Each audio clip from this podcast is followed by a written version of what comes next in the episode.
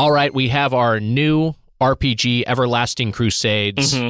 It's going to be an amazing franchise, yeah. And we brought in a composer with a lot of people have been saying great things about you. Thank you so much. Yeah. Because we know the music is the what makes an RPG memorable. Yeah, right? a lot of the time you're looking at like text on screen and stuff. Yeah, so, and characters are just still. So you got to really make a banger of a battle theme. It's got to be engaging because this is turn-based throwback, tactical combat. But we need something that just really engages. Yeah, and the player. I think also a hallmark of the genre is that it needs to be something that you can hear over and over and over again. 100%, yeah. Right. It's going to keep playing. We're going to have a lot of random encounters. So I'm going to set up the field. Imagine, if you will, our spiky-haired protagonist.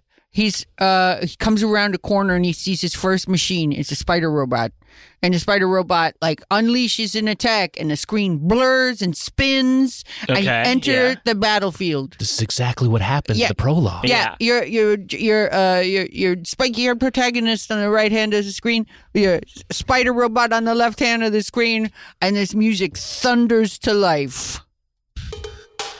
1, 2, 1, 2, 3, 4. Give me a break, give me a break.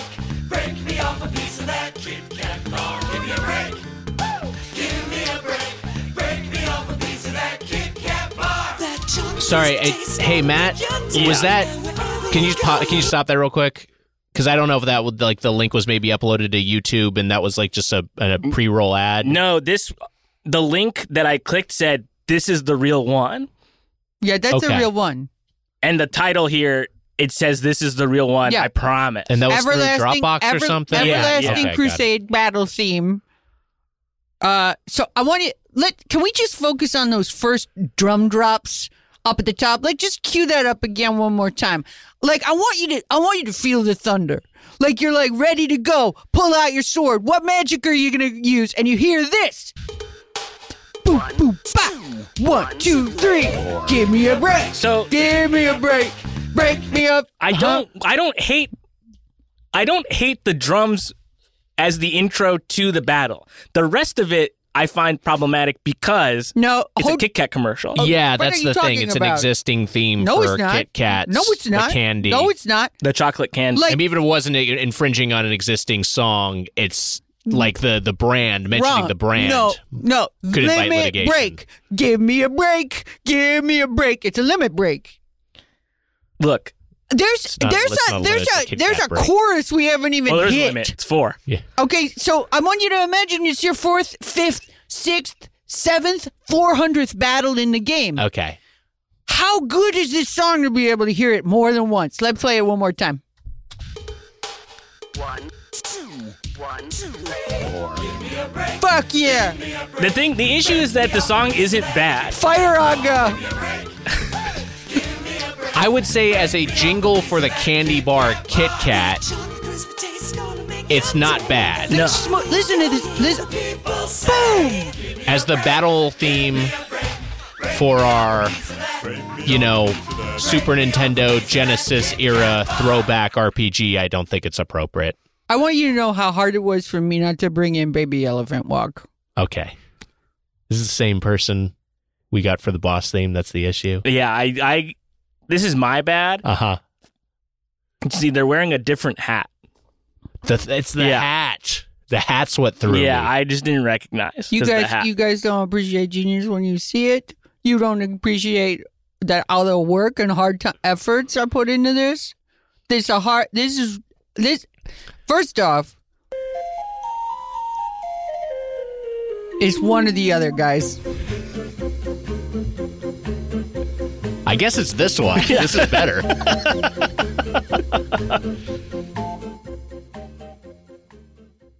We battle the same mobs to the same songs over and over again, and don't get tired of it as we pick our favorite battle themes this week on Get Played.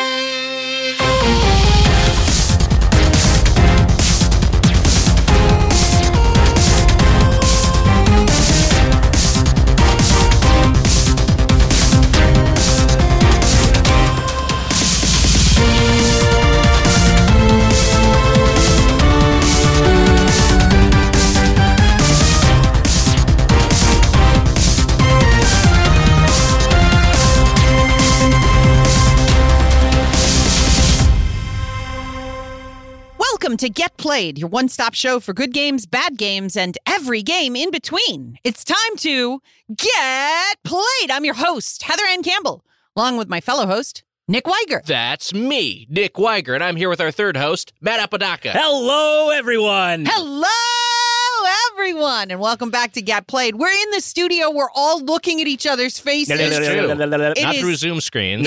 It is sweaty. IRL. It is sweaty as fuck. It's hard after adjusting to only having to communicate with people on screen that I am slowly working back into the world. Guys, yeah, don't like it. Wow, I'm the opposite. I love talking to people IRL. Yeah. That's my jam. No way. I will say my big issue is, and this is a thing that you mentioned about being sweaty, I mean in the more literal sense, every recording studio is like a little too hot. And I think it's just because of sound, right? I mean, Matt, you're referring to the production side, but it's just like if you've got like an AC going, that gets into the microphones and that poisons the well. Oh, I thought you meant that the content we were making was absolute fire. That too, you know, but I mean, all the more reason where it'd be nice if it was a little bit cooler temperature-wise. Yeah, I feel like though, like, because there is AC in here technically, and it's sort of on, but not really. That's the whole thing. This is like the coolest recording studio I've ever been in. Yeah, in terms of temperature, and it's still like a little too warm. Because like you could zap out. I mean, everyone who is actually like an actual audio engineer who's going to listen to this is going to be mad when I say this. I'm like, you can just fucking zap it out. Like, no, you get that shit out. Yeah. You just run noise reduction in Audacity. Dust your hands off. Call it a day. It's called Pro Tools, sweetie. Ever heard of it? Yeah. Audio Connect. One filter, Command A, run the denoise filter and collect your 8 hours of pay. In the summertime. Fucking lazy engineer. Fucking get him, dude. In the summertime, Heather, you record in your garage. It gets hot as hell in there. Yep. Interesting. Huh. Interesting that no listeners have ever commented that air conditioning is really loud. You can zap it out. You zap it out of there. Well, I also fill my pants with ice. Oh yeah. Well, that's the thing. That's the thing that's actually really hard to edit out. And you know, just the ice sort of just the jostling. Cracking. Yeah. And the squish every time I adjust my weight in the chair. Ice trousers feels like a thing that would be like a Kickstarter in like 2007. That would get like $150 million committed. Oh, it will be a Kickstarter in 2030 for sure. yeah. When it starts, you're like, I've made outfits out of ice. Yeah, average heat on Earth, 113 degrees annually. Yeah. What a pleasure we're in store for. The future is going to be everything the dystopian novels told us it would be, and more. Yeah. It's going to be worse. They don't, because you can't account for everything in a dystopian novel. Yeah. You know, sometimes it's like, oh, there's like bands of outlaws that are, you know, racist or whatever. And then in other ones, it's like the world's too hot. There's no more water. And now, in our world, it's going to have all of it. It's a both, yeah. It's going to be great. I just want one cool thing. Like, give me like. I mean, there is cool things. It's not, you know what I'm talking about. Your phone is so cool, it's incomprehensible. I fucking hate that thing. Yeah, Get out of here. Pisses me off every day. But like, it's like to put yourself back in 2007, not that long ago, and imagine just a flat piece of glass that you hold in your pocket that has everything on it and fast. Yes, it's fucking insane. No, it is. I was watching a movie from 2006, the flip phone era. Yeah, and I was just like, oh my god, that feels so long ago. Yeah, the idea that like a text message was just text that you would receive. So yeah, from that standpoint, it's like yes, that aspect is amazing. But you know what I mean. I mean, like a hover train or a fucking gigantic, you know, holographic woman. This guy wants to be on this fucking Snowpiercer over here. Exactly. Give me something cool from one of these dystopian nightmare films. I was watching Party Down in order to prep for the new season of Party Down, you know, just to enjoy myself. Really fun. Flip phones and Party Down. I don't know how old the show is. It's not that old, right? No, mid-2000s? Mid-2000s. Yeah. Flip phones and Party Down, and there's an episode where they go to a Republican party, and they're hosting a Republican party, and it's just the Republicans are depicted as like normal guys who are like, yeah, you know, we just want small government. And there's like a couple people there's like a gay Republican there. And it's just sort of like light. And I'm like, the fact that they don't have smartphones is exactly why this Republican group is presented this way. Right. Because the invention of the smartphone is what creates the Republican Party of today. Yes. So it's real. It's an insane time capsule. It's also there's the. Like, I think it wasn't until, like, 2012 or something. It was later than you'd think where mobile use of Facebook surpassed, like, desktop use of Facebook. Like, even when social media was in its nascent stages, it was still... I don't know if I'm pronouncing that word right. Nascent. It doesn't matter. Nascent? Yeah. Whatever. It doesn't matter. It's okay. Yeah. None of us were mad. Yeah. Someone will be mad. Nascent. Nascent stages. Like it was all like on computers, so it's a completely different sort of like it's not like a thing you have with you all like constantly. Yeah, it's not. It's someone would sit down like at their desk and then go home and forget about it. And instead, now I can look at TikTok, use a beauty filter on my face, and be like, "Huh, maybe I should wear makeup." You don't got to do that. I could though. I could wear like real millennial makeup. I like it better when chicks don't wear makeup. Yeah, man. it's more real. I like it better when broads don't wear makeup. Broads? Yeah. It's I like to see like the real thing. Yeah, let me see. Yeah, warts and all. Beauty. Yeah, warts. I like a dame with a lot of warts. Yeah, dame? and like really like stringy like witch hair kind of stringy. Yeah, green skin. I love a witch. Near a cauldron. Yeah. I used to just leave my phone at home. Yeah, I know. Like, isn't that wild? You didn't need it all the time. Also, I was like, who am I going to call? I'm with my parents. Like... Now it's like a dare. Now it's like a challenge. I'll read like mindfulness books, and they're all like, try going for a walk. When you went, I've been reading mine. I was like, this sentence is going dark.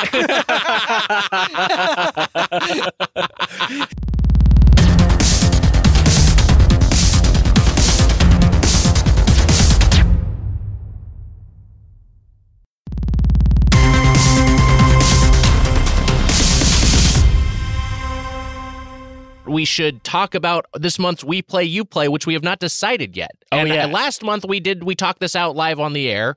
And we figured it out. Oh, we're doing it. I don't know. We thought we could maybe do it, figure it out, discuss. We don't have to commit to anything. The next month of my life is looking like the most intense gauntlet I've ever experienced. So I pitch Minesweeper. We could do it. Hey, I'll do a fucking hour on Minesweeper. Yeah, I wouldn't necessarily hate that. Certainly spent more than an hour of my life playing it. The one that we were kicking around that Metroid. Was Metroid Prime Remastered. Yes. Yeah. Because Nick and I are already playing it. Yeah. It's a selfish pick. But it might also be like a little dated by the time this episode comes out. But also I think like, maybe people will have time to play it. And also people who have not revisited the remaster, but remember the original. And that will have their thoughts on it. Does it preclude us from in the future, not this coming May, but in the future doing a Metroid month? I don't know. No, I don't think so. There's so much Metroid. There's so many fucking Metroids. Yeah. No, we could definitely do that. Hey, we could talk Metroid Prime Hunters. We could talk Metroid Prime Pinball. Yeah, that's right. Lots of Metroids. The month's already halfway done. There you go. Street Fighter 2. What about Street Fighter? We could do a Street Fighter 2. Hey, I'd be down for that. Yeah. There's a lot to discuss in Street Fighter 2. We just did GoldenEye. I'd be fine with Metroid Prime. So are we good to announce Metroid Prime Remastered? Let's pencil in Metroid Prime Remastered. I think just do it. Let's just do it. I'm going on a flight tomorrow. I'll bring Metroid Prime. Wow. So there we go. And here's the thing. Have you ever played it before, Heather? No. I think just from my very limited experience with it so far, I think you're going to fucking love it. Okay. Yeah. Having never played it, my initial impression of the game is it's a lot of like downtime where you're like looking for shit. And I'm going to be really angry about that. Just heads up.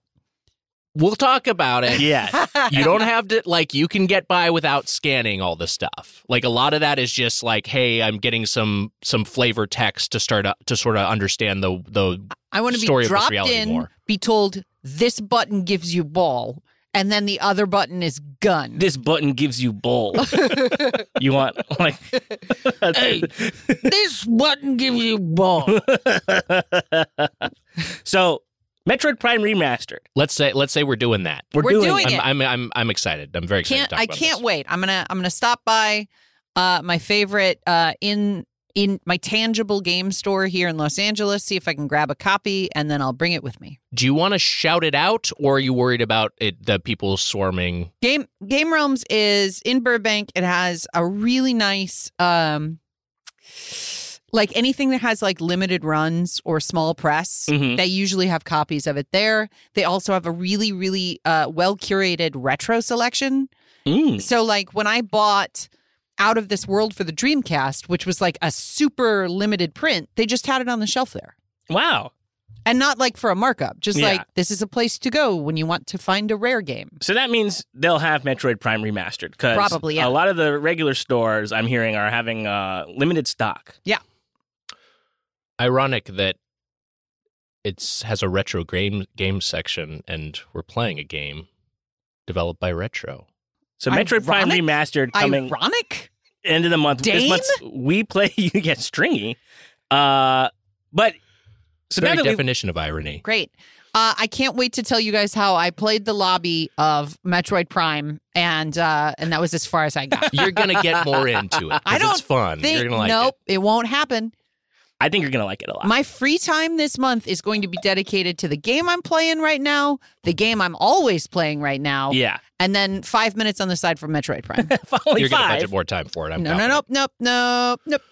Let's get into some video games we are playing right now, though. Yes. And look, I don't know exactly how we're going to transition into this because as listeners, regular listeners are aware, last week we got an unexpected resignation from our regular Master of Ceremonies. A resignation full of resignation. Full of resignation from the Resident Evil merchant who normally stewards this segment into action. Mm-hmm. Yeah. But honestly, we don't need that guy. Well, what if it's like a friendly chat? Yeah, what if it's just like, chat. What if it's like, hey, Nick, what are you playing?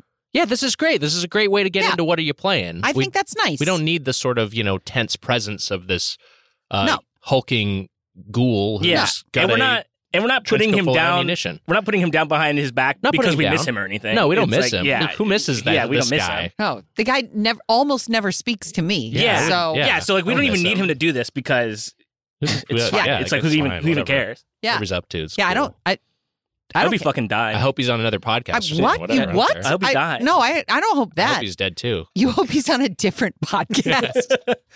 Yeah, he can be fucking the new Jamie or whatever on Rogan's podcast or something. Yeah, whatever. I don't care. I mean, it would be an incredible crossover event if the Resident Evil merchant showed up on Rogan. Yeah, it's almost one of these things where, like, if somebody else that we knew went on, I'd be a little disappointed. But for him, I would love it. I'm just, I feel like Rogan would just glom onto all of his politics. Yeah, I don't take any medicine anymore. Yeah. I just have whatever the merchant has. I'm eating raw fish now. That's all I'm eating. Black bass completely restores my health. Yeah, he said that this hunchback is actually the prime form for a human male. So. Nick, what are you playing? Heather, thank you for the question. So I'm going to talk real quick about, I'm talking about three things. I'm going to talk real quick. First up about Sekiro. Still working my way through it. Dragon Rot is a thing I've talked about. And this is the thing that as you're progressing through the world, one indication that you're dying is, which you will do because it's a From Software game, is that NPCs will get sick with Dragon Rot. Mm-hmm. And when you encounter them, they will be just like these like really nasty, coughs, like they have a tuberculosis or some sort of horrible respiratory ailment. COVID had been called Dragon Rot. My God, how much cooler would that have been? That's the thing. I got Dragon Rot. That's it's like 28 Days Later has like the Rage virus. Why did we get COVID instead of the Rage virus? So I don't want the Rage virus, but I want the name. That's what I'm talking about. That's what I'm saying. Like, give me the cool parts of the dystopia. Give me that cool parts of the apocalypse. I got the Rage virus when I tried to freaking pirate Rage Against the Machine. There you go. So one thing I like about Dragon Rot is that first off, it's an indicator. Like it feels like a punishment. It feels like a hey, you are getting demerits for this, but it also doesn't really affect your gameplay all that much because all it really does is reduce the percentage chance. I've said this before on the podcast that you will get a bonus upon dying, that you will get an unexpected thing. So it's a pretty minor thing that you will get from restoring Dragon Rot or curing everyone's Dragon Rot. But also it ties in thematically to just like the idea of like this is a punishing world, and as all these game worlds are, this is a punishing world where we're all doing all we can to just try to stay alive, and self-preservation in and of itself is so tenuous, where you only like really the decision to save these others will cannot be selfless. Mm-hmm. It has to be like at a time when it benefits yourself. So yeah, I really like it. I think it works really well in terms of just, you know, in terms of the themes of this game and these sorts of games, and then also just like as a mechanic, as a device. I think it's great. I also want to talk real quick about Pizza Tower. So this is a game that I mentioned last week. Developed and published by Toured at Pizza, who for a long time I think was just one person. I'm playing it on Steam. You know, it's one of those things with PC gaming, and I'm sure you both experience this with a Steam Deck as well, is just like you end up with having to debug some issues that are sometimes just specific to your own hardware. Mm-hmm. And for me, it was just like when I was connecting my Xbox controller over wirelessly, the control was really... It just had some weird like unresponsiveness in terms of like, okay, if I was like dashing and then I jumped, you're supposed to be able to just like keep holding the dash and that continues to work, but I'd have to press it again. And I was like, what the fuck is going on here? Why does this feel so wonky? I plugged in my controller and it's fixed. And it's the kind of thing of just like, whatever. I love PC gaming. I'm glad that these platforms exist. I'm glad it's so easy for an indie developer to put something out. But like that's just a thing you don't really run into on consoles as much. Where it's just like my controller's going to behave completely differently plugged in versus wireless. Anyway, the Pizza Tower of the game. That's a small tangent. Plays like Wario Land. It looks like Hey Arnold or like another like 90s Nickelodeon cartoon. Oh. It's kind of got that like really, you know, the super exaggerated character animation. These kind of like unpleasant looking intentionally, you know, character designs, like really exaggerating squash and stretch with, you know, the jumps and the acceleration and stuff. But the animation is really, really nifty. It feels like Wario Land, but it also feels like Sonic in the sense that so much of the game is about speed. And you kind of get to that just on the cusp of being out of control feel that you have in Sonic games at their best. You know, when you're just like you're racing really fast, and you kind of just don't really know what you're going to impact next until you learn the level layouts. And that's really, really fun. The way it handles damage and death is, as far as I can tell, the penalty is only in terms of score and rank. Like you seem to be able to take, you don't really have a health bar. You seem to be able to take, you know, a number of hits. You can fall down a pit and you just basically restart and respawn on that same run. You don't have to redo any section of the level. And so, you know, it the way all that is handled seems very user friendly, but also it just has like a built in speedrunning aspect, you know, in terms of just kind of trying to accelerate through these levels as quickly as you can, which ties in with how how it works when you get to the end of a level, which is that you have to sprint through on the turnaround and exit the level the same way you got in with a timer. And that's really cool. That's really fun because you've learned the layout, but you also like it feels differently, obviously, to progress to the opposite direction. And it's populated with new enemies. I don't know. It's got a lot of personality. It's just a super fun 2D platformer that's just kind of get this retro in the... this retro 90s feel to it slash 2000s Game Boy Advance sort of feel to it. And I don't know. I feel like I think it's an absolute hoot. You truly sold it exactly as it looks. As I pulled it up on my iPad here, looking at the design, it's 100% Nickelodeon, Ren and Stimpy, Hey Arnold, like that aesthetic. It is a beautifully ugly game. Yes, yeah, I think that, and it's obviously, you know, I think that's what they're going for, and I don't know, I think it's a delight if you like these sorts of platformers. Also, some real challenge in terms of trying to get to the A ranks, the S ranks, and then the elusive P rank. I guess for pizza, which is above S. Yeah. But anyway, yeah, playing some Pizza Tower. Looks like it's verified for Steam Deck 2.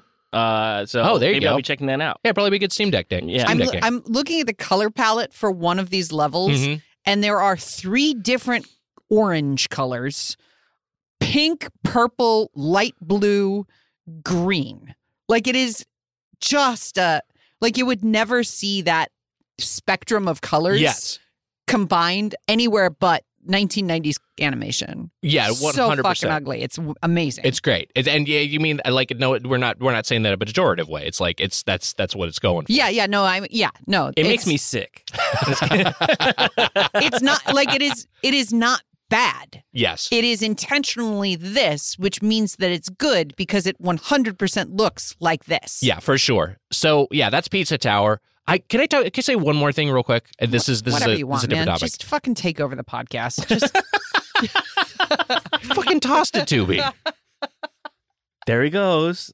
Let's get no. Of course, the merchant's not here, and suddenly you're just like, you know what? I'm gonna spend like 40 minutes talking about what I'm playing. Hey, I thought the ball. I got past the ball. I'm gonna fucking take the shot. And the truth is, you know what? I'm gonna dribble for most of the shot clock. We have like an additional 40 minutes of time because he's not here. Yeah. So go off, King. Yeah. One quick thing, real quick, just because I'm reading the new Sumner Redstone book, unscripted. Sumner Redstone, for people who don't follow that aspect of media coverage, was the CEO of Viacom, well into his 90s. Just one of the all-time fucking ghouls. Just a nasty fucking misogynistic, profane, retrograde piece of shit. And, just one of these real disgusting, gnarled billionaires. That just like in this book, it's just talking about like what a monster he is. His daughter was like on this corporate board, and he would like call her the C-word in meetings in front of everybody. He degraded his son in front of everyone. My cute daughter? Yeah, cute daughter. But which she was like embarrassed. Like, I'm a professional. Yeah. Don't make me feel like a little girl. There's a point in the book where like someone's like, hey, like talking to his daughter and is like, hey, Sumner, you need to like patch things up with your daughter. Like, you're being unreasonable. Like, she has some good ideas for the future of the industry. And this voice of reason is Donald Trump. Oh, my God. But anyways, the reason I bring that up in this context is that Viacom owned Bally Midway for a while. And there's a part of this book where Sumner Redstone is, after the success of Mortal Kombat, and obviously, like, his big company was National Amusements before he took over Paramount and then Viacom and CBS. And that was it was theaters. And he also had arcades and was invested in Bally Midway. And Bally Midway was a huge moneymaker in the 80s and 90s. And then Mortal Kombat hits, and he's like, this is the big new thing. So he's just funneling money into Bally Midway. Mm-hmm. And his daughter is like, arcades are dying. The movie industry is shifting. We can't be doing this. He's so spiteful at her that he appoints her in charge of Bally Midway. Yeah. That she's like, this company is not going to work. And then it ultimately folds. And he ends up selling this company that he's invested billions of his own money in for like $100,000. Whoa. So it just kind of like, I don't know. It was just an interesting little nod to video gamedom's impact on the entertainment industry, or Hollywood. And then also just like how this one like monster was so heavily, entrenched in it and thought it was the future and was wrong. Well, if my daughter didn't believe in me, I guess I'd have a couple words for her too. It's good that when I look someone up like that and I don't know who they are, my first thought is, well, I'm glad this person's dead. Really, truly, he seemed to be just like a true piece of shit. He looks like he looked AI generated in the photo that you pulled up on the screen. He looked like hey, Midjourney, make me a billionaire who is rotting from the inside. And it literally just looks like that dude. Make me someone who's the impact of their choices affects how they look. Yes, yeah. It is very FromSoft. Yeah. Just a melting wax figure of himself. Just a true piece of shit. Well, rotten hell, Sumner. Yeah. Thanks.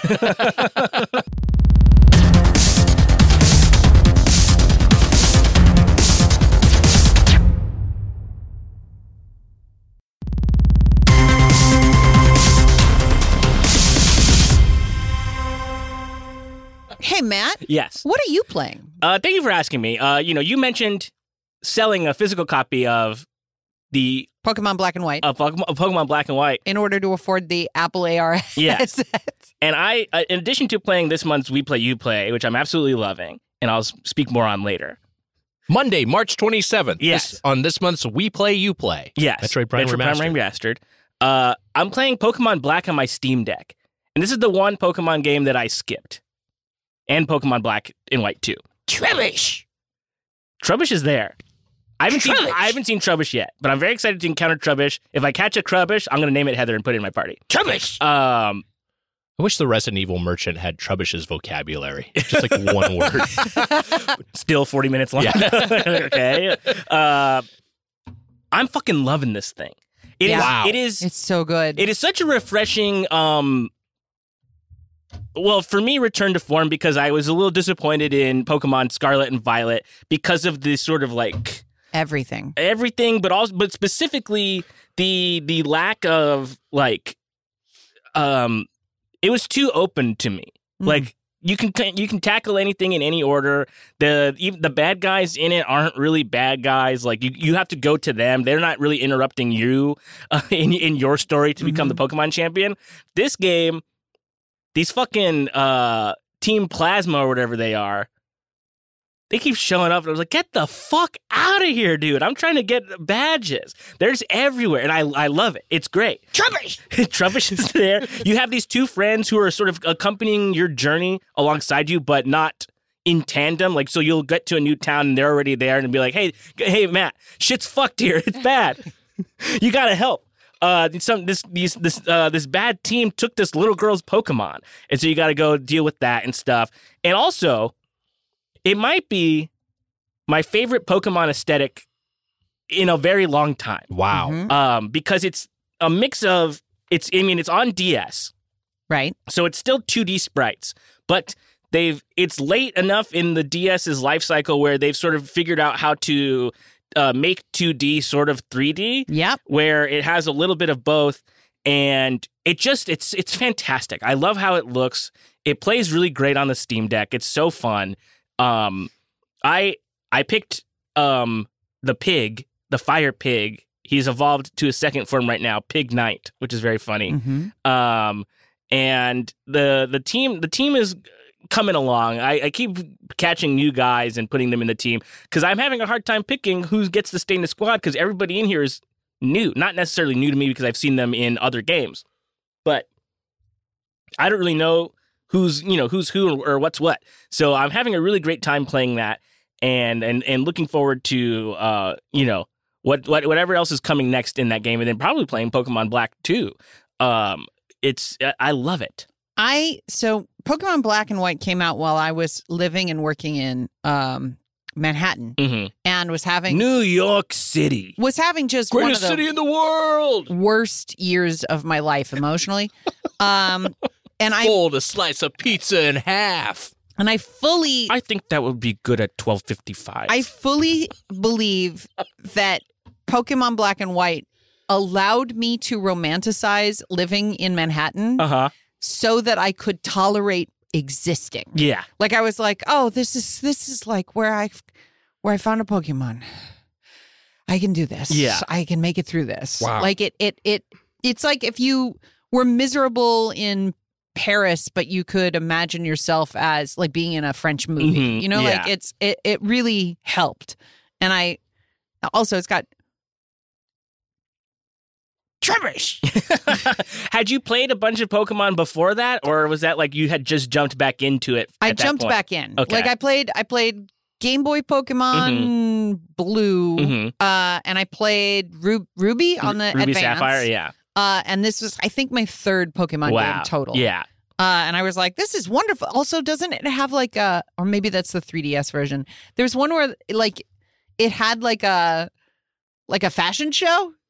I don't know if that one's in there yet. I haven't experienced it. But every Pokemon game has some ancillary bullshit that you can do. Right. Where you can dress up your Pokemon and do a little fashion show or do like a sort of like, like a beauty contest of some kind, make sandwiches or whatever. It's always like something where you're like, okay, they show you how to do it so you can do it. Yeah. And that's the one time that I do it. The best way to determine that you're dying as a human being is to look at games that you believe are recent and see how old they look and then be like, oh, God, games have come so far. Oh, God, I'm dying. Yeah, yeah. It's wonderful. It's because Pokemon Black and White looks old. It looks old, but it has so much charm. It's so fucking good. Wish they would make a game. I wish they would make the next Pokemon game in the style of like Octopath Traveler 2. Yeah. That HD 2D would be so nice. Or remake Pokemon like Gold in that style, and I would pay whatever they asked. I'm looking at some of this footage right now. I've never played Black and White. and played most of the Pokemons, but this looks like a 3D engine that mm-hmm. that the sprites are moving around in. Yeah, or maybe these characters are. Yeah, no, also 3D models. It's no, I believe it's flat sprites on 3D backgrounds. If you could see battle animation, yeah, the Pokemon look like they're moving like cartoons. It looks unreal to me. I love it. It's my absolute favorite looking Pokemon so far. I can't believe I missed it. That's my big takeaway, is that I'm having so much fun with it, and it's exactly the type of Pokemon journey that I like, and I completely skipped it. That's right. Yeah. Gotta play them all. Yeah. In terms of catch them all in a Pokemon, gotta play them all. No skips, baby. In our world. You gotta play them all. But Heather, what are you playing? Well, guys, I finally broke out of the shell of Fortnite. That's not to say I haven't played Fortnite this week. Mm-hmm. And in fact, set up the PS4 in a different room so that Mary could start learning how to play Fortnite. Wow. Which she's dabbled in now. We're keeping her on the sort of DL until she gets the controller scheme mm-hmm. memorized. But she's played a few rounds. She knows how to, like, open doors, pick up weapons, fire the weapons, toggle through stuff. She went to the Kid Laurie concert. Wow.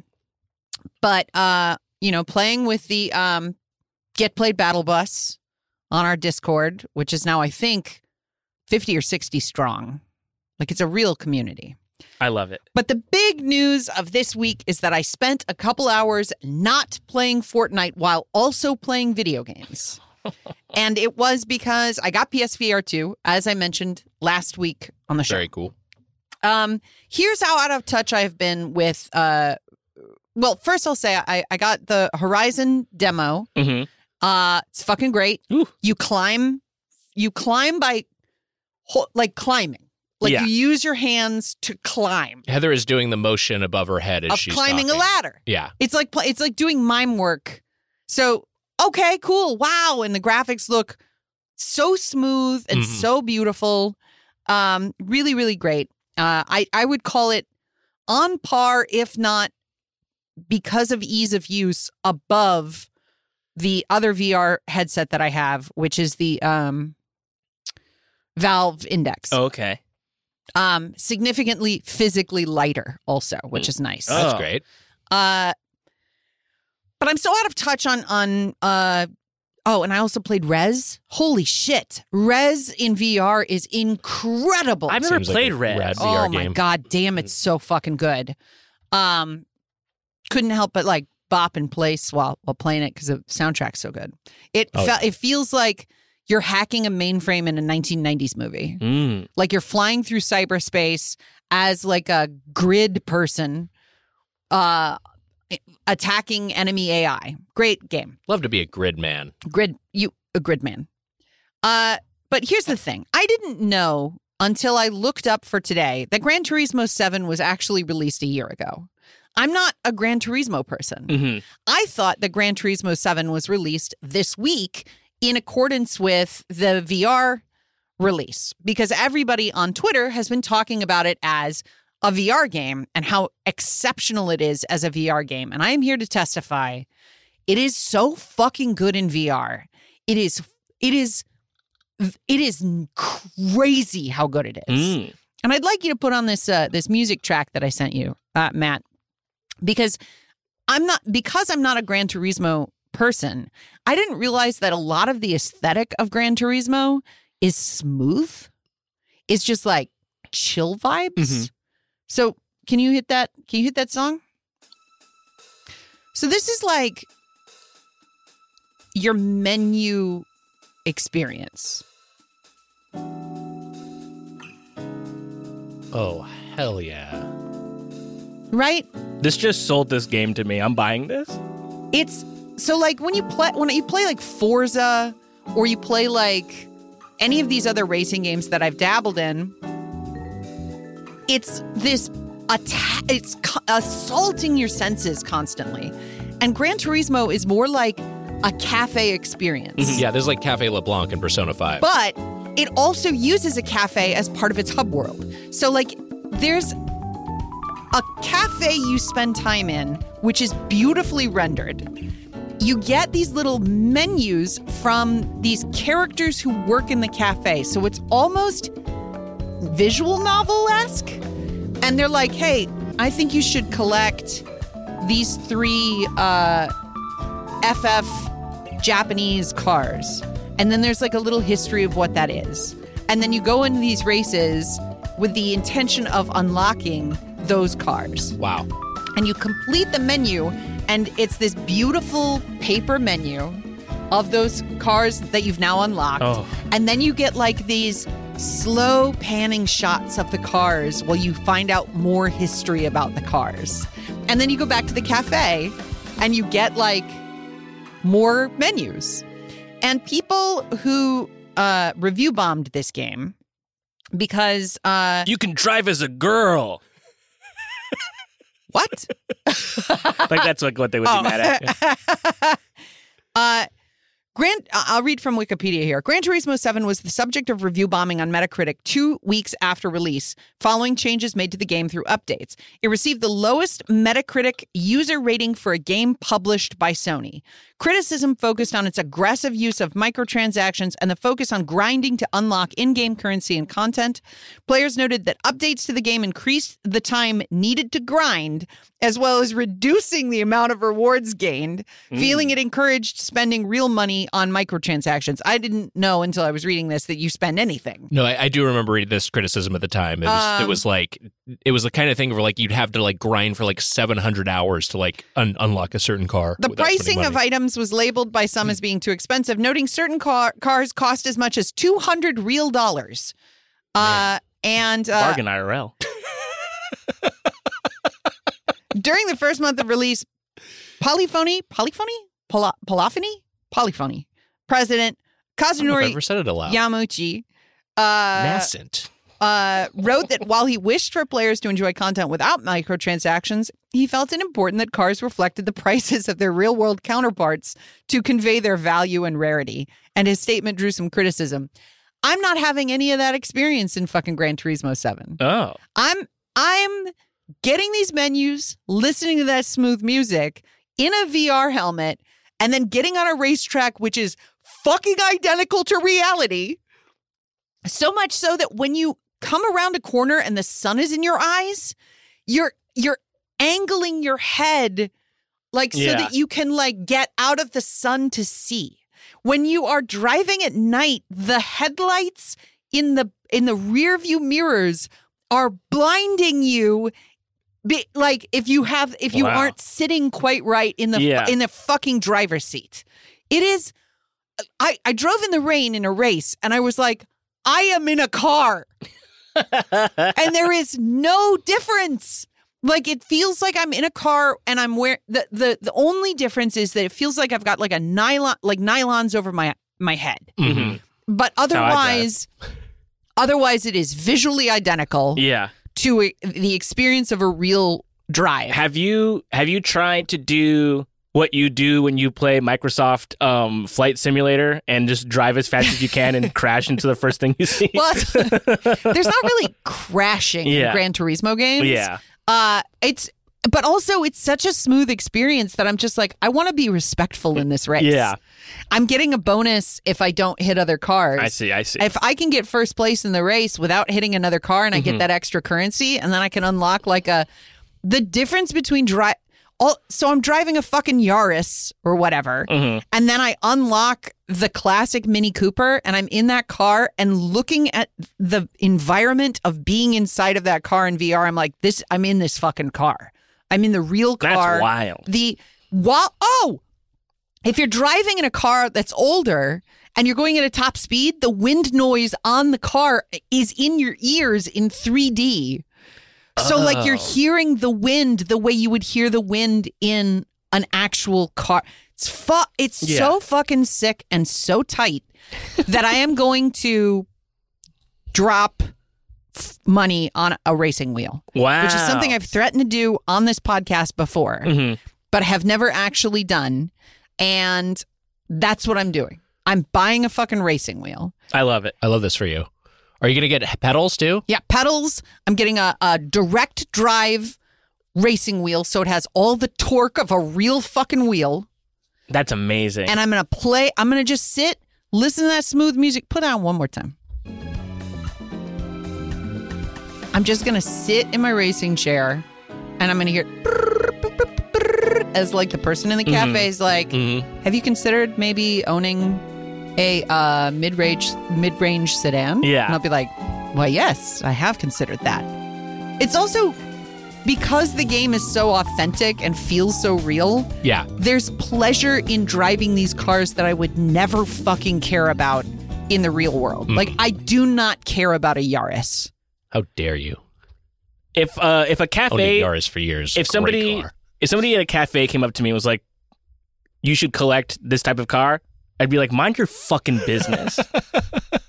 Don't talk to me like that. I want to add one more thing, which is that I'm speaking from a place of enormous luxury and privilege for this one game. The experience of Gran Turismo without VR might be boring as shit.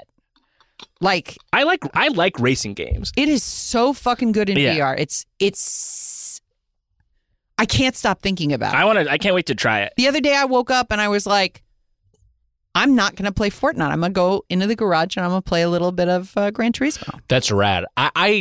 First off, you described that very well. The only part of the game that interests me, because I don't like racing games, I don't like driving, period, is chilling in that cafe. That sounds fun. And if I could get a job in that cafe and just like not have to drive, I might be interested. But I'm curious because from what I've heard of this, it is so from you and from reading and listening to other people's testimonials, like it is like a very visceral, engrossing experience. Do you feel anything like? Do you get any like headaches or nausea? Motion sickness? I don't. But I'm not. I the only game in VR that has given me nausea was Blair Witch. Yes. I'm not like if I play. That would make me sick too. I could play Beat Saber for literal hours and never ever feel anything except Beat Saber-y. I wonder if a big part of it is just like our existing perception of like if you're in a car, you are seated, but you're in motion. Yeah. Whereas Blair Witch, it's like it's simulating walking, but so you're either sitting or standing, but you're walking. Yeah. That's super disorienting. Yeah. It made me feel like I was going to fall over. Well, I was I'm racing in this car and I get far enough out in first that I started like looking out the window. And then I was like, oh, my God, that I can look in the back seat. So I was like driving forward and like there's peering, like a guy back there peering over my that was a goose. Just a dude jerking off in the back seat. But you're a good driver. But yeah, it's oh God, it is so pleasant and I cannot wait to have a wheel to play it because I think I might become a racing head. Wow. When that wheel comes, let me know. Yeah. I'm coming right over. You got it, buddy. I can't wait to try it. You got it. You can play that, and the barrier of entry is you have to play 32X for 45 minutes. Yeah, that's, hey, look, I'm happy to do it. We got to do that. We'll have to do that soon. That sounds so good. It's so good. It's so good. Because I loved Forza, the Forza 5 game that came out last year on Xbox and Game Pass, and that is like the exact opposite of what you've described, where it's like it's very like, you know, It's just a lot going on. It's aggressive. Yes, where this seems like a nice chill game, Weiger. You were looking for a chill game. Love a chill game. Driving, though, no, so this would not work for me. Yeah. I want to say a couple things about the PlayStation hardware, the PSVR 2 hardware. One is it is so much lighter than the Vive or whatever the fuck it's called, the Valve Index. Yeah. So much lighter, which is huge. A huge pleasurable experience. I found that the field of view was smaller than the Valve Index. Like, I feel like the way you see the world is slightly more binocular. The controllers, as of right now, I'm still getting used to because when you slide your hand into the Valve Index controllers, you can like open up your hand and you don't feel fear of them dropping because you're kind of secured to the controller. But the PSVR controllers are more like I have to actually hold these. But the overall, every fucking time I plug in my Valve Index, I have to troubleshoot for a half hour before I can get the fucking thing to work. And with this, I plugged it into my PlayStation and it was like, look around your room. Like there's no additional cameras. There's no, not, like you don't have sensors or anything. So I look around my room and it created a rudimentary, what's the word I'm looking for? Polygonal map of my room so that it knew where everything was. And then was like, great, where do you want to play in this space? And you could like get up, walk around everything. It has pass through so you can see what you're looking at. And I was like, well, for this game, I'm just going to play on the couch. So I select couch. It's so fucking good that I am going to remodel my office in order to allow me a larger play space for the PSVR. That's fucking great. Everything I've heard about the hardware, it sounds like a nice iteration on everything that exists. Yep. Nice improvement. I can't justify. Yeah. I can't justify getting another piece of VR headset when I have one that, like, every time I put on my Oculus, it's like, it needs an update. And it's like, fuck this. Like, You don't need an update. Also, wild. So it has built-in earbuds, which is a really interesting choice because once you put them in, you can't sense that they're there anymore. And I think over-ear headphones would provide you this different, like they've done a lot of work to try and make it feel invisible, both with weight and also the way that the earbuds are wired directly into the helmet and sort of dangle on little wires. Yeah. So that there's also no lag, because I feel like that would create additional nausea. It's a really pleasurable experience, but by far, Gran Turismo 7 is the best part of it. Ooh. It's a legitimate, I think, also a safety concern where you don't want to be too locked off from the world, right?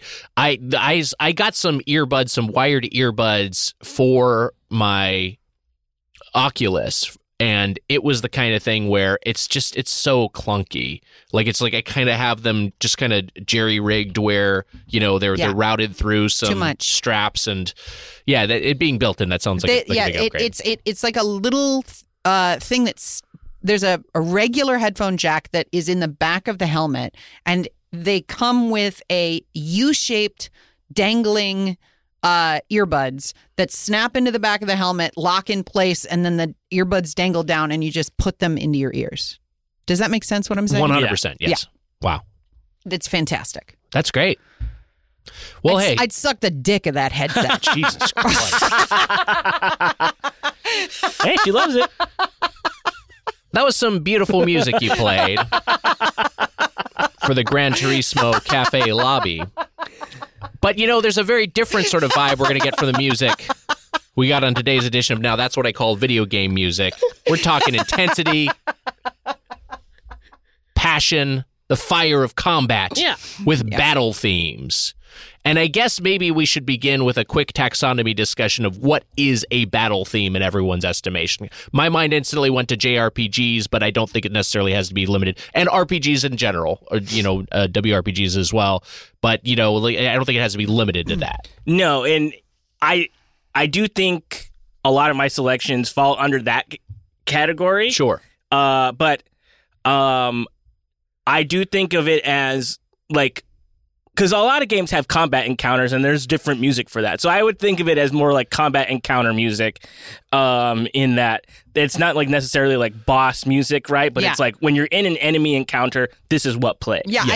I think it's any reused theme, because I feel like any specific, like, you, if you're fighting Sin in Final Fantasy X, you hear that track that one time. But if it's a song that recurs over and over again, that's a battle theme. But also there are also like boss themes that play. Yeah, that's different. That's different. But like even those that like repeat, it's different than what you'll see in a normal combat encounter. I think we're all on the same page. Yeah. Because we've done boss themes, this is different. This is non-boss theme. I have a track in my playlist which I think straddles the line, and I will defend it. But I'm willing to defend it because I think it applies. I maybe do too, which we'll get to that. Great. The other thing I was going to say is that this is my experience looking up a lot of these tracks and settling on my three. You talked about feeling old earlier, looking at like games and figuring out when they came out and how, you know, dated they seem. For me, the thing that makes me look old is when I look up a video for a game that I played as an adult, and like the top comment is my childhood. To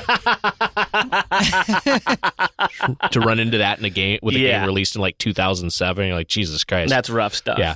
Anyway, let's get into these. I'd someone other than me go first. Okay, I'll kick us off. We talked about this a little bit a little while ago. Pokemon Ruby. Pokemon has a lot of great music in it in general, but the wild Pokemon encounter music is always really great, and it always has similar refrains. But here's the one from Pokemon Ruby, Sapphire, and Emerald from that Game Boy Advance sound chip. That's so good.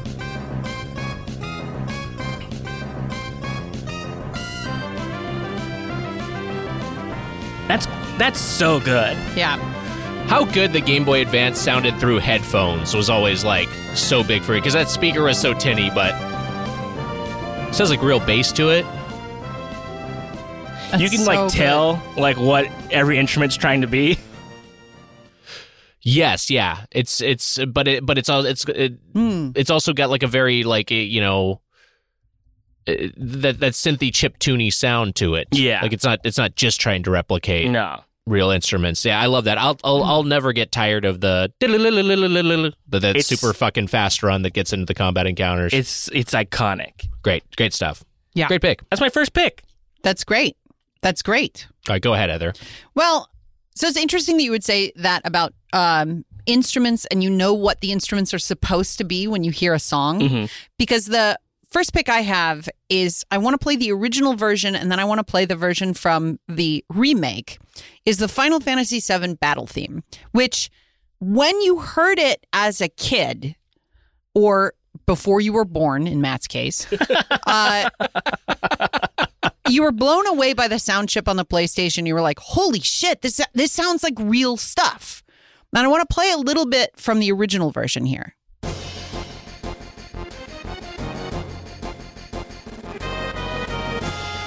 Like, having only heard the Genesis or the Super Nintendo before this came in, you were like, oh my God, there's so many instruments. There's so much build. Yeah. But what you were actually hearing in your head is what was released with Final Fantasy Remake. Because when you hear the remake version, you're like, oh, this is how I remember the song. Right. And so I want to play, my first pick is the remake version of the Final Fantasy VII battle theme with real instruments.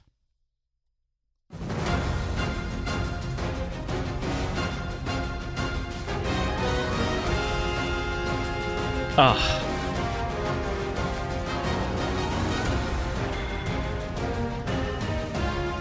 Lydia Tarr would be furious to play this. It's so fucking good. Yeah, the whole soundtrack for this remake is unbelievable. Like, it's astounding that they, like, did it. I feel like I could listen to that song at the gym, and I would push beyond every limit that I'd ever had as a person. I would be like, you'd limit break. I would punch through a heavy bag if that was playing while I worked out. Wow. I think it is such a fucking jam. And I used to run to the original, like it was in my running mix, and it would make me run twice as fast because I'd be like, let's go.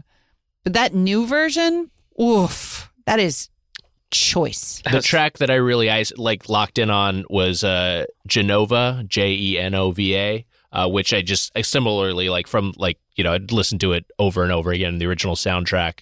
And then, the remake version is just so, like, unbelievably epic in the arrangement. What were you about to say, Matt?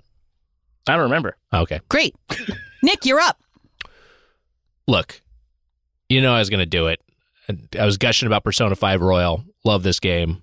One of the best JRPGs ever made, and an unbelievable soundtrack. Let's just play it. Last Surprise, music by Shoji Meguro.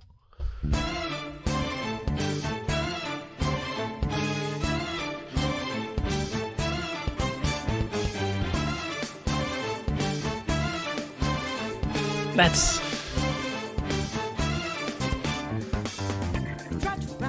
Oh. I mean, I feel like I'm racing in Gran Turismo. I can, like, hear the sound of, like, the menu, the different little menu things that you have to go through when you're fighting. Yeah. And maybe the odd, looking cool, Joker. Oh, Morgana. Great stuff. So I got to get back to it. Me too. I'm gonna start it all over again on my OLED Switch. I've been thinking about getting it for Switch. Oof. Oh. God, that's good. Yeah, it's good stuff. That's so fucking good. A banger. The whole soundtrack, bangers. I like what... I feel like our characters as people are so well established... Mm-hmm. that hearing these songs feels like we're inside of each other's heads. Yes. A little bit. Yeah. Like there's like a... I'm glad you finished that sentence, but yeah. A triumphant sort of like celebratory experience of being Matt. Yes. There's a rush into battle, kill as much as you can from me. And then there's like Nick Weiger's like, he's walking down the street and he's kind of jamming out while on his way to the train. Oh, yeah. 100%. Nick, you got on the train today, right? No. Fucking no. I mean, like, I would normally take the bus over, but we were starting so early. I was just like, fuck, I think I gotta do a... You should get that analog pocket booted up and take it on a train and feel real smooth. That's a great point. I saw a dude playing a Steam Deck on the train. Holy shit. Last week, and it was... I was like, that dude's a fucking alpha. He was standing, too. He was standing with full head like, over-ear headphones playing the Steam Deck. Wow, yeah. Not every day somebody just, like, fucking big dicks you on the train. Oh, you got a video game podcast? That's cute. Yeah, I'm playing the fucking Christ. Steam Deck, you bitch. Shit, he just shits on your shoes. Yeah. While standing, horse style. Stand in that place. Apodaca. Okay. What's your next pick? This next pick... I feel like, well, it's of course a pick I'm going to make. But there's a lot of different types of this type of song in this game. So I'm going with Kingdom Hearts. But you know, every world has a different battle theme. Yes, it's true. That's and okay, man. I was like, which one do I pick? Which one's one of my favorites? And you know, I'm a Nightmare Before Christmas boy. I love Nightmare Before Christmas. Okay.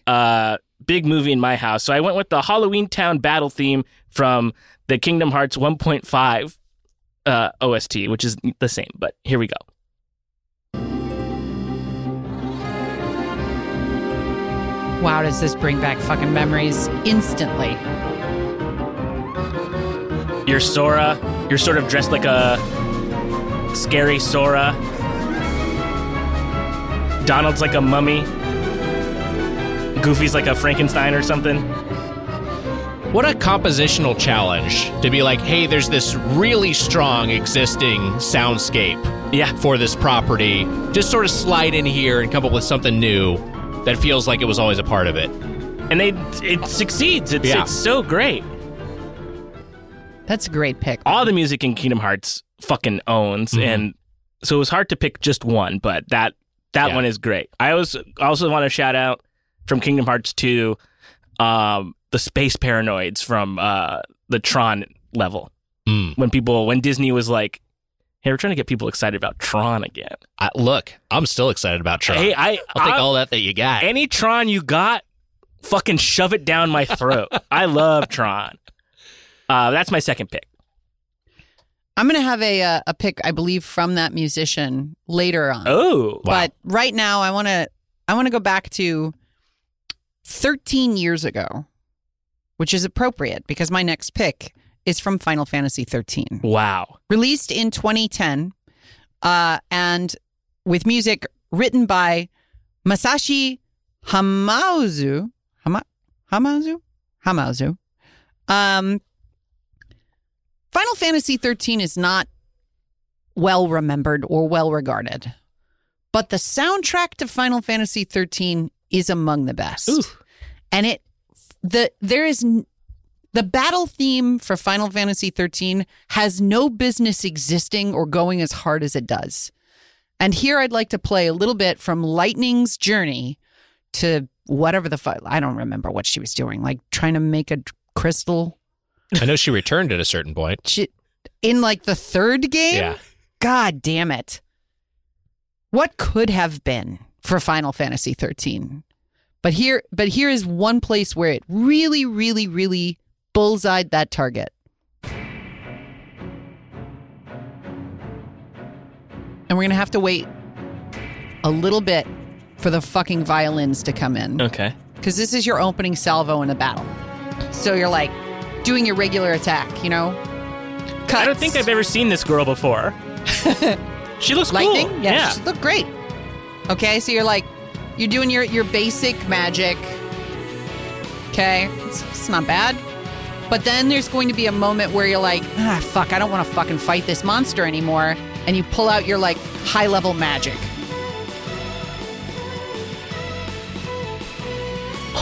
Oh!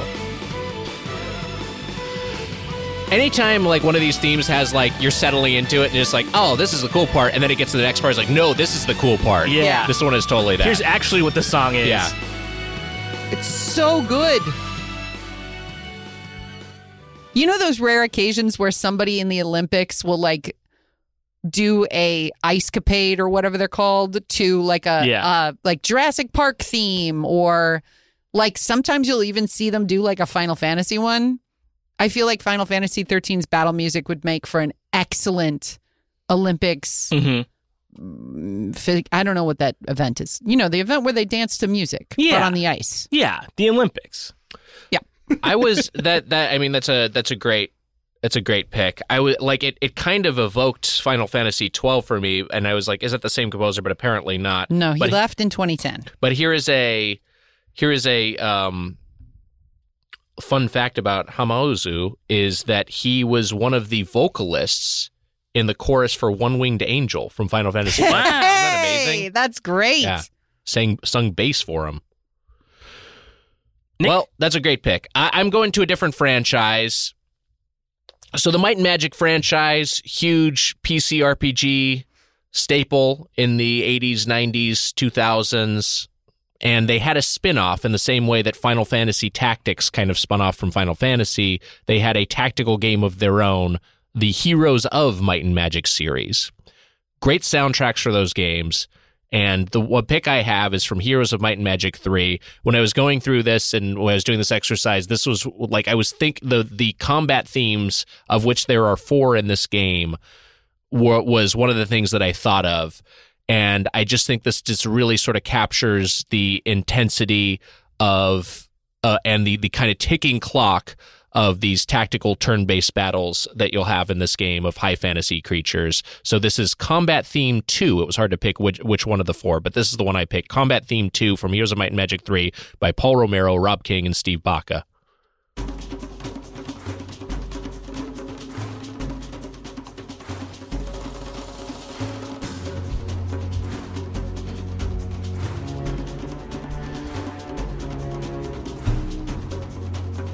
Hell yes. That's good.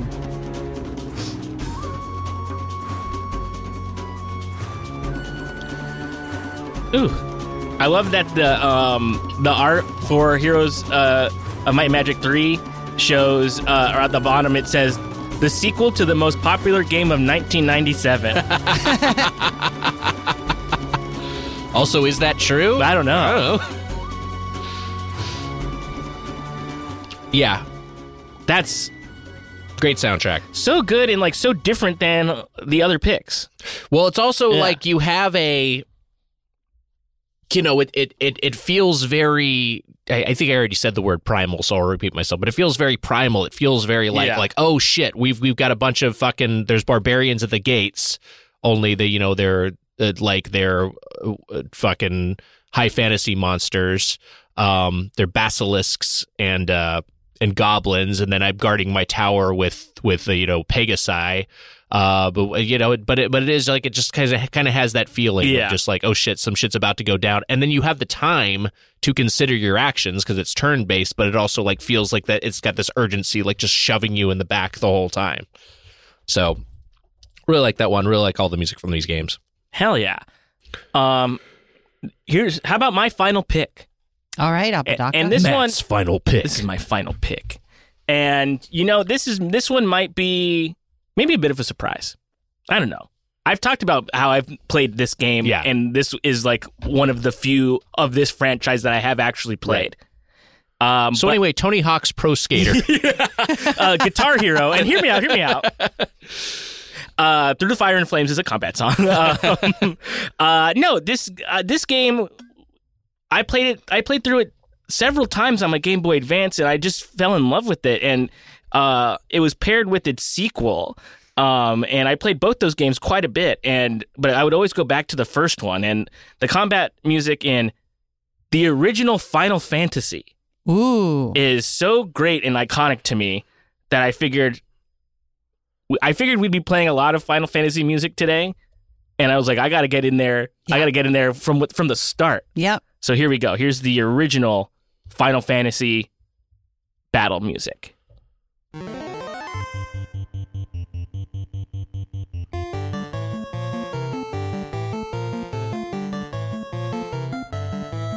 That's just fun.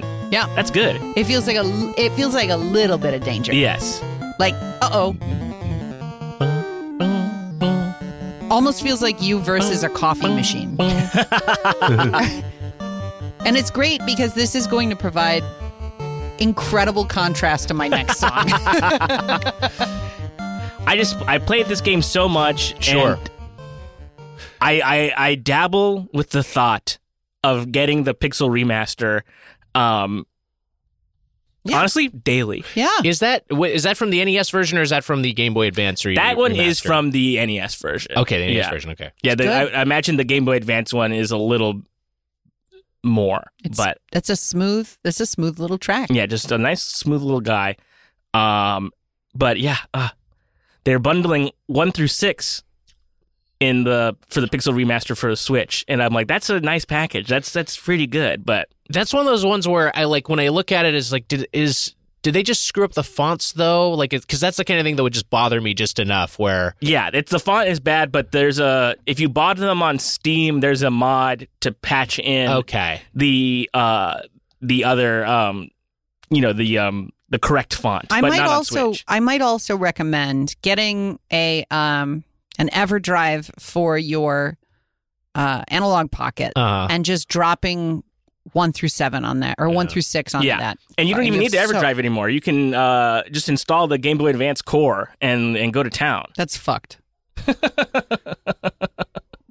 I got to do it. Yeah, I've done it already, and I have an EverDrive, and I've done it. Wow, it's fantastic. But yeah, those are my picks.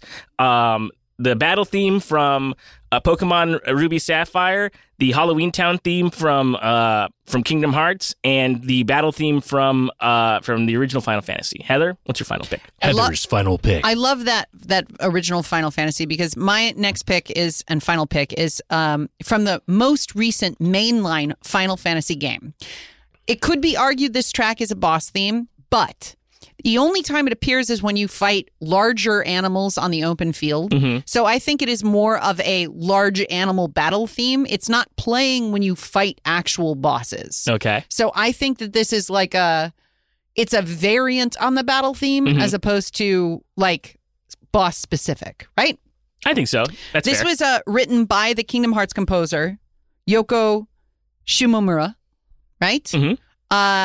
And was first featured in the Final Fantasy XIII Versus trailer, which I was at the Tokyo Game Show in 2007. Wow. And went into the private Square Enix theater and saw the very first trailer for 13 Versus. Mm-hmm. And I was like, holy fucking shit, this is going to be the greatest game ever made by people. And it was in large part because of this song playing under that trailer with lyrics by Tetsuya Nomura, mm-hmm, character designer of Final Fantasy VII, etc., and the director of Kingdom Hearts. But let's play a little of Omnis Lacrima.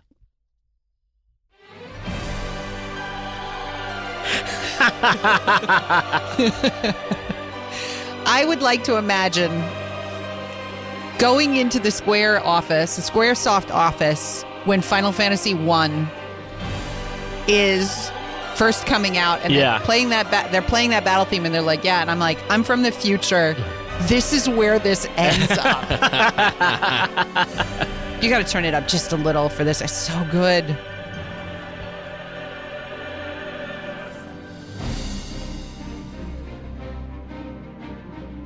Ah.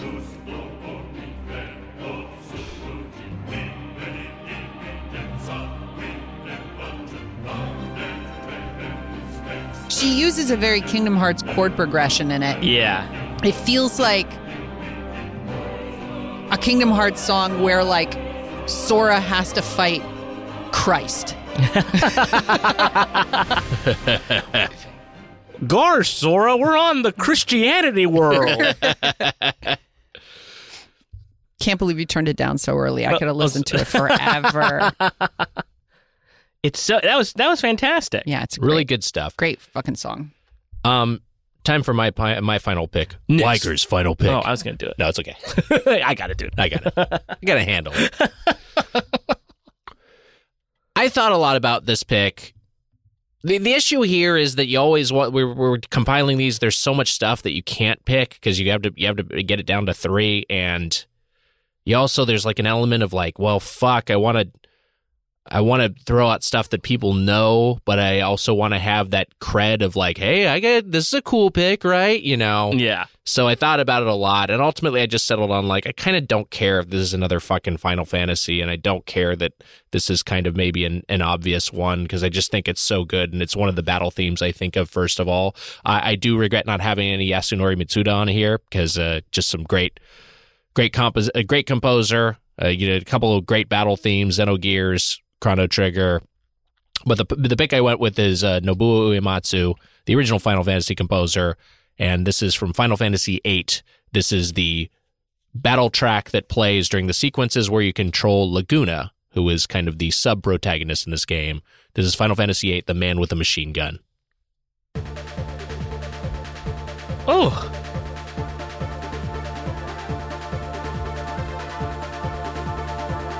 I think a lot of people prefer this to the actual battle theme. 100%. But boy, when I first played Final Fantasy VIII and I had to play as this asshole, I was like, what is happening? What the fuck am I playing as this guy? Oh, I loved it. Give me them fucking curveballs. I was just thinking about this because we were recording at the SiriusXM office. Mm-hmm. This is the first time any of this music has been played here, probably. Should we roll it right into, like, Rick Springfield or something? Yeah, or, like, back on track. Patriot Radio. Yeah. Wow. Bangers. All bangers, guys. Good stuff all around. It's good times. Love a battle theme. There, you know, it can be scary, but you got to do it. Send us some of your favorites. We'd like to hear that. Hey, you know what? You like that combat music that happens in Breath of the Wild? Maybe that could be a battle theme. Oh, you like that one? You could pick that. Yeah. But send us some of your favorites. We'd like to see them in the Discord. Oh, we'd love to see it. We'd absolutely love to see it. I'll click on those links. I'll listen to that music. I'll be like, oh, that's good stuff. You don't got to tag us. Yeah, well, you don't have to tag us. We'd love to see it. Yeah, we'll see it. And hear it. Yeah, go ahead. Just know that if you don't tag us, we still will see it. It's fine. You can tag Matt. No, and then he'll let us know. Matt, don't tag me. You don't have to tag me. Tag Matt. You don't have to. You absolutely don't have to. But if you want us to see it, tag Matt, because then Matt will give us a heads up. Well, here's the thing. I won't do that. I will just hold it for me, so actually don't tag me at all. Okay, got it. Maybe just at everyone. Don't at the channel. Definitely don't do that. Yeah. Guys, how about a segment? Oh, my goodness. Okay. Can Nick and Heather guess the game based on the reviews alone? Mm-hmm. It's time for Blind Item Reviews.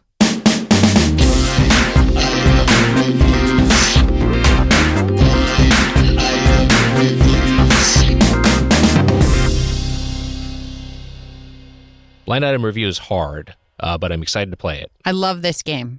It's a great game, and it's not just because I made it. It's just good. People love it.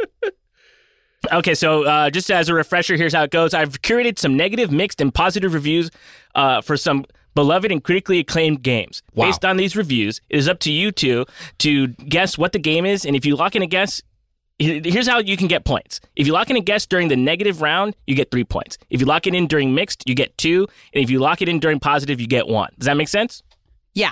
Okay. Yes. Points for the answers. Yes, points for the answers. Okay, so here's our first game. Here's the first negative review. I didn't even finish. Extremely undeveloped storyline and like no challenge whatsoever. I almost bought it too, but I was like, maybe I'll rent it first. That thought saved me $40, LOL. It's pretty disappointing to like diehard blank peeps, but I mean, it wasn't that bad. The graphics were awesome. I just wish there was more to choose from, LOL.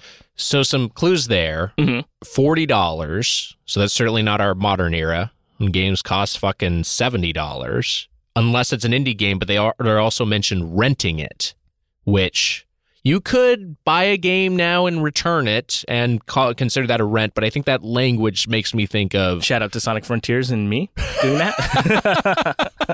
I think when you think of retail game, also I'm appalled that you did that for Sonic Frontiers. I sent it straight back to fucking Jeff Bezos. It's so fucking good. Well, you know what? It sold like 3 million copies, so they didn't need your help. Good. I should have shat on mine. I'm mad at Matt. Me too. It's a good game. That's fine. You guys, I'm happy you guys like it. Little feet on the sand. Does anyone want to try to venture a guess? Yes. Okay. So no penalization. Rented game, $40. Story lost them. There are diehard peeps too, is part of the... Diehard peeps, perhaps fans of the genre, perhaps fans of the game. I don't think it's this, but I'm going to guess Skies of Arcadia, the Dreamcast RPG. No, that is incorrect. Heather, would you like to venture a guess? Where would you ever rent a Dreamcast game? You could rent a Dreamcast game. Fucking Blockbuster didn't know it existed. Okay. You could find it somewhere. Hollywood Video, maybe. I'm going to guess... Tekken 2. Incorrect. We're going to move on to the mixed round here. Okay. While I love blank and all, this one was sort of bad in the areas that usually make blank games so memorable. For one thing, it was totally lacking in the plot area, and most of the time it felt like I was just playing to find out what new skimpy costume I could get the characters into next. Got it. Dead or Alive beach volleyball. Heather, incorrect. Fuck! I thought it was a Dead or Alive, though, when you said that skimpy costumes thing. So that's making me think of, are we in the right ballpark? Are we in the right generation? Nope. What year? Yeah, I'd say. We're talking, because Dead or Alive Extreme Beach Volleyball was Xbox original, right? I'd say we're in the ballpark. Xbox, Dreamcast, PlayStation games we've kind of mentioned. Definitely in the ballpark, yes. Okay. Skimpy costumes. Is it an RPG? Perhaps. What has skimpy costumes? Smoke's coming out of Nick's ears. You know this. Come on, Nick. I'm trying to think of an RPG of that era. You know what? I'll guess Final Fantasy X2 or 10-2. Nick's on the board with 2 points. Holy shit! That's Final Fantasy X2, 10-2. Wow. Nick! So, Nick, congratulations. That's 2 points. Let me track. Three female protagonists you're controlling, party members. You do get new costumes. Little costumes. Yeah. Well done. All right, Nick 2.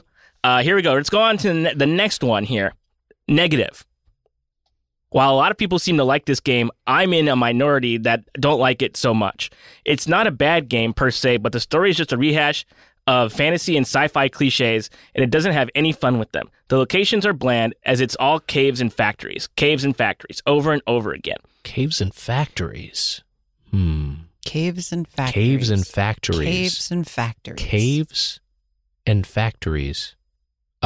Mass Effect. That is incorrect. Heather. Cave Story. That is incorrect. Here's the mixed review. It is an experience as much as a game, meaning it'll leave many people cold as it grabs by the right half of the brain. Blank good, then not quite excellent. As it grabs the right half of the brain. That's the creative half? I don't know if this person knew. Just trying to get anything here. There's not a lot we can sink our teeth into except for caves and factories. Caves? I'm going to guess Fallout 3. It's a pretty good guess. It's incorrect. Caves and sci-fi fantasy tropes. I mean, is it Metroid Prime? It is not. Oof. Here's the positive review. I also think this one might be tricky because I don't know if you guys have played this game, but maybe you have. I feel like these are all pretty popular. Okay. This is the best looking game for GameCube so far, with its futuristic sci-fi environments and an almost Pokemon-ish gotta find all these animals to get paid kind of play is a lot of fun. Better than Star Fox Adventures, better gameplay, all-around fun. The only thing is that the controls are a little weird at first, and you can only take out your weapon when the game says so. Other than that, it's great. A must play. All right, so this is a GameCube game with pretty distinct gameplay. This is feeling like maybe something I didn't play. Monster Hunter. Heather, that is incorrect. Fuck. It's not Eternal Darkness. I'm just trying to think of more like second, like lower profile, not AAA, or not like the highest profile Nintendo franchises. I'll guess Pikmin. That is incorrect. The answer, Beyond Good and Evil. Oh, Beyond Good and Evil. Okay. Okay. Just to, yeah, that's about what that warrants. No. I remember very little about that game, except there was a pig guy. I believe the only thing I remember is gay female protagonist. Sure. Maybe I'm not remembering that. Maybe that was a different game. Maybe you're thinking of The Last of Us. Maybe I was the gay female protagonist. Okay, here we go. Let's move on to... Oh, it wasn't a GameCube exclusive. That threw me off. No, and I think it was at first, and then it came to other... Got it. To other consoles. Because for a lot of these two, I'm trying to pull this game, but... contemporary reviews. Got it. Here we go. Negative review. Very lovely and very infantile. The state of gaming has sunk so low that graphical grandeur has subsumed all strategy and tactics and intelligence. Fun? Insulting, really. Okay, strategy and tactics, perhaps a clue to its genre. Visually dazzling. They're talking about how beautiful it is. I'm wondering if... is this a recent game? No. There's also a theme to the games. There's a theme. Okay, wait. What was the first one? The first one was... You guessed it. Yeah, but I don't remember. First one was Final Fantasy X-2. And the second game was Beyond Good and Evil. Okay. Female protagonists could be the theme. No, but that's good. RPGs? No. JRPGs? It's so general. It's hard to glom onto anything. Beautiful strategy tactics. What could the connection be? Beep-a-doop-boop. Final Fantasy XII. Is incorrect. Heather. Fuck. It's a... everybody's complaint was like, well, I'm not even playing the game. That was not... But it's lots of tactics in that game. Is the connection the era, the kind of the platform? Because we had like a PS2/GameCube/Xbox. I wouldn't necessarily say the platform, but the era. The certainly. Gears of War? Is incorrect. Here's the mixed review. Nice graphics, but otherwise, about everything qualifies as being merely okay. The fighting system could definitely have been worse. It is sometimes even enjoyable, but there are still times that you don't feel like being that much in control since there's only one dagger button, and sometimes you attack the zombie you didn't want to attack. Otherwise, in terms of content, too much repetition. Okay, dagger button. I'm going to guess Prince of Persia: The Sands of Time. Nick's on the board again with two more points. You got a dedicated dagger button. A dagger button. It's the one. One of the few games my wife Natalie has played all the way through. Wow. She got super into Prince of Persia: Sands of Time and like played the shit out of it and like beat it multiple times. Did she play the other ones? The Warrior Within? Warrior Within. No, did not play Warrior Within or the third one that kind of returned to form. The two... Not the two towers, but it's something like that. Yeah, I don't remember either. Two towers. It's the two towers. You're both dead to me. What the heck? The other game, and this was one I meant to shout out last week when we were talking about GoldenEye. That like I was listening to some, or no, I was like playing GoldenEye, and Natalie was like, "Is this No One Lives Forever?" I was like, "How the fuck do you know that game?" It's like such a specific PC game that was like, you know, she has just like really, really specific games that she's spent time with, and then the rest of it is just kind of like this bat. That's amazing, yeah. But that was a early 2000s spy spoof PC game. Good sense of humor, great soundtrack, very GoldenEye adjacent. We got one more. Great, Heather. So far, I hate to say this, you can't catch up. I don't want to. If she gets it on the bad though, doesn't she get enough points? Well, you have 4 points, and the bad one is three. I guess I can make this in all or nothing. No, I don't want to catch up. I don't care. I don't care about anything. This game might need a balance tweak. It might need a balance tweak. Maybe. And it was more before. I actually balance tweaked it before. The first, if you got in the negative, you used to get 5. I don't give a shit. Maybe the negative is 4. Maybe you split the difference. I don't care. Maybe. I don't care. Is one bad worth two okays? It doesn't matter to me. Because right now, two goods are worth one okay. It's Quidditch rules. It's like you get one right and you won. Yeah. Fucking dumb game. Yeah, fucking idiot. I think that's that game. That's the worst thing in that series. Let's just do this last one. Golden just for fun. Pinch is OP. Yeah. Right. This one, here's a negative review. This is one of the lamest games I've ever played. One of the biggest disappointment in the whole saga. This game is so very limited in so many ways, beginning from character cast, starting soulless blank, that enter a magic realm, very similar to the cliche used in many books for kids. I'm trying to figure out what the point of connection could be here thematically. Maybe it is just era. Big swing here. Because it's the only game I can think of that fulfills both being sucked into a world that's magic and also a sort of soulless protagonist. The bane of my existence, Final Fantasy Tactics Advance. Heather, that is correct. Yeah. Wow. Well done. I put it in there because I was like, this will be funny if Heather can guess it. But yeah, this person did not like Final Fantasy Tactics Advance. And then the raving reviews otherwise are great. That's a setup? It's like a Narnia thing? Yeah, it's a magic book that sucks the protagonists into Ivalice, the actual Final Fantasy XII world. Mm-hmm. So they know the world from the games. Mm. They're like, wow, this is Final Fantasy. I've seen this. That's wild. And then I've only gotten about halfway through the 10,000 hours required to beat that game. So I know that there are some major reveals, but it's pretty great. Like, your antagonist is a friend who doesn't want to go home. Is like the main boss. Wow. I almost put a Final Fantasy Tactics, the original track, in my battle themes, but I couldn't settle on one. Well, that was Blind Item Reviews. Nick is our winner. What was the connection? All these games came out 20 years ago. Exactly 20 years ago? Yeah, 2003. Yeah. Oh, wow. All of them. I know, that's why I picked it. And it's interesting that we were talking about that earlier, that the idea that, like, games that you think are old, or, you know, you look up games, like, you played, and they're actually old now. Yeah. All those games... The idea that Prince of Persia and the Sands of Time, a game that is one of my favorites, is 20 years old is rough.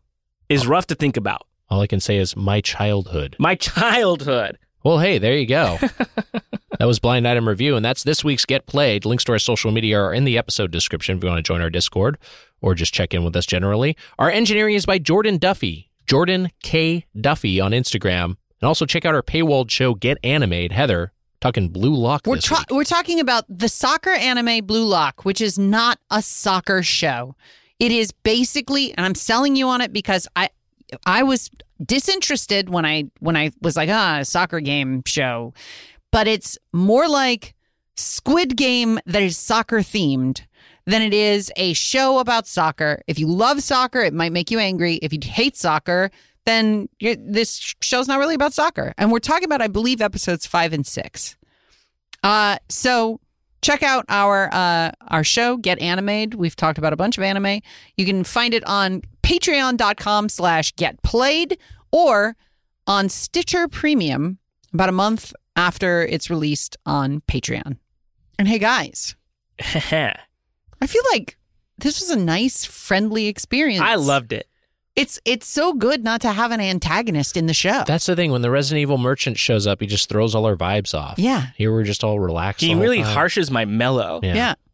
Well, I think we got played. Yeah, we got played. Yeah, we did. I don't miss him.